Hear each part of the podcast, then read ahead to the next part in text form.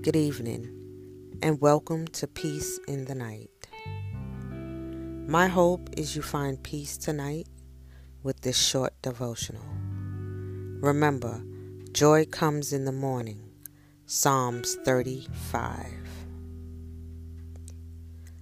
God's peace. Luke 10:5. And into whatsoever house ye enter, first say, Peace be to this house.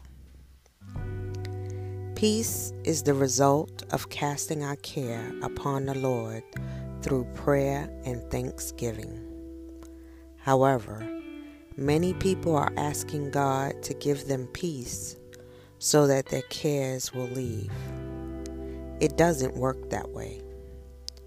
Through faith, we cast our cares on the Lord, and then God's peace comes.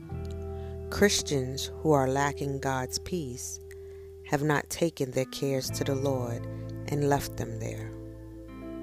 All Christians have peace. It is a fruit of the Spirit that is always present in our born again spirit. Cares will blind us to God's peace. When we eliminate the cares, peace flows. Being carnally minded does not just tend towards death, it is death. Likewise, being spiritually minded doesn't just tend towards life, it is life and peace. A person who says he or she is spiritually minded and yet is experiencing death is deceived. If we would just dominate ourselves with the spiritual truths of God's Word, we would receive only life and peace. True peace, which comes from God, only comes by grace through faith. No one who seeks to obtain right standing with God by his own effort will ever have God's peace. Human peace is only experienced in the absence of problems.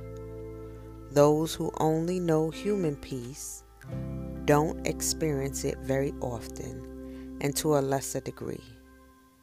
But God's peace is independent of circumstances and infinitely greater in supply than any problem we could ever have. God has given us His supernatural peace to enjoy. What a blessing! With this word, I send blessings and peace to you throughout the night. Good night.